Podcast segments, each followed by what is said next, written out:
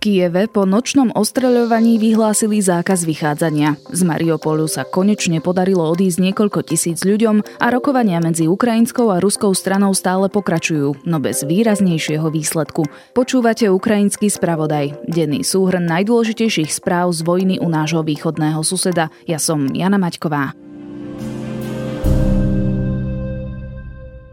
Kievom dnes v skorých ranných hodinách otriasli silné výbuchy. Rakety zasiahli viac poschodové bytovky, aj rodinné domy, ktoré následne začali horieť. Po ostreľovaní zostala poškodená aj stanica metra v Kieve.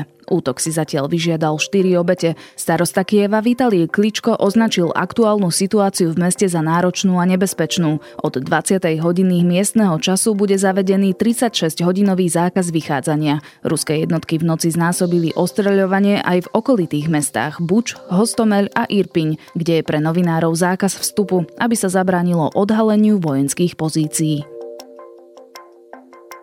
Ruské jednotky sa podľa generálneho štábu ukrajinských ozbrojených síl znova pokúšajú obsadiť dôležité prístavné mesto Mariupol na juhu a ostreľujú aj centrum Charkova na východe krajiny. Primátor Charkova Ihor Terechov hovorí, že pri ruských útokoch bolo doteraz zničených 600 obytných budov, vrátane škôl a nemocníc. Dva raketové útoky mali zničiť pristávaciu dráhu a poškodiť budovu terminálu letiska v meste Dnipro. Rusko zároveň tvrdí, že jeho vojenské síly už získali plnú kontrolu kontrolu nad celou Chersonskou oblasťou. Zatiaľ sa tieto informácie nedajú overiť. Cherson získala ruská armáda začiatkom marca po trojdňovom obliehaní ako vôbec prvé veľké ukrajinské mesto. Primátor mesta tvrdí, že sa snažia zabrániť premene oblasti na odštiepeneckú proruskú republiku.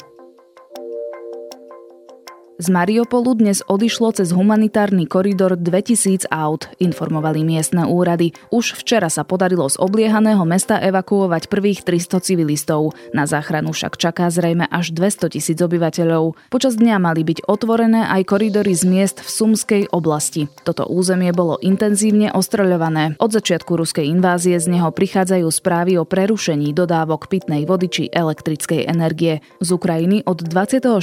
februára už utieklo viac ako 3 milióny ľudí. Takmer dve tretiny utečencov zamierili do Polska.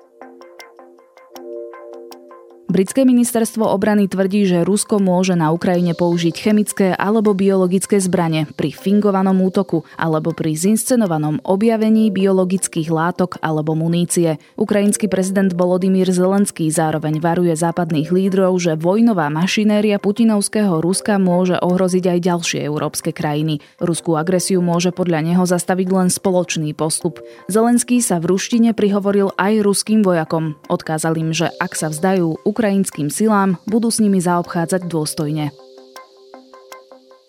Približne 13 500 ruských vojakov doteraz prišlo o život v rámci invázie na Ukrajinu, tvrdia ukrajinské orgány. Toto číslo je o mnoho vyššie než počet zabitých vojakov uvádzaný Ruskom, ktoré priznalo na konci prvého týždňa invázie stratu 500 vojakov, no odtedy však tento údaj neaktualizovalo. Rusko vo vojne proti Ukrajine zabilo už troch novinárov a zranilo viac ako 30 žurnalistov. Najnovšie správy hovoria, že pri ostreľovaní v meste Irpiň pri Kieve zahynuli ďalší dva dvaja novinári, pracujúci pre Fox News.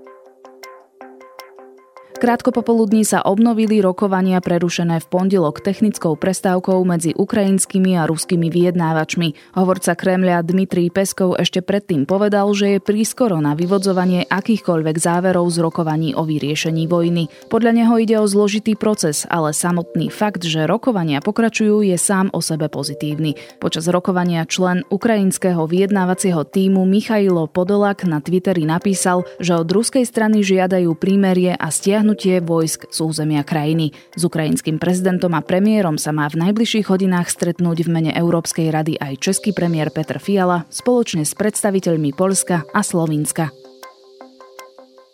Poradca ukrajinského prezidenta Oleksij Arestovič tvrdí, že vojna na Ukrajine by sa pravdepodobne mohla skončiť do konca mája, keď Rusku dôjdu zdroje na ďalšie útoky.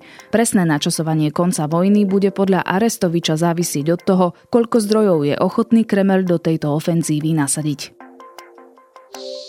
Rusko uvalilo sankcie na amerického prezidenta Joea Bidena. Informovalo o tom Ruské ministerstvo zahraničných vecí. Na sankčnom zozname je celkovo 13 ľudí, vrátane ministra zahraničných vecí, ministra obrany či niekdejšej šéfky diplomácie Hillary Clintonovej. Americký prezident Joe Biden ešte ráno prislúbil, že budú pokračovať v dodávkach zbraní, potravín a financí na pomoc Ukrajine. USA zaviedli aj sankcie voči bieloruskému prezidentovi Aleksandrovi Lukašenkovi v snahe potrestať krajinu podporu podporujúcu ruskú inváziu na Ukrajine. Na dnes je to všetko. Súhrn vám prinesieme aj zajtra večer. V riadnej epizóde Dobrého rána sa budeme venovať ruským špiónom, ktorí roky pôsobili u nás na Slovensku.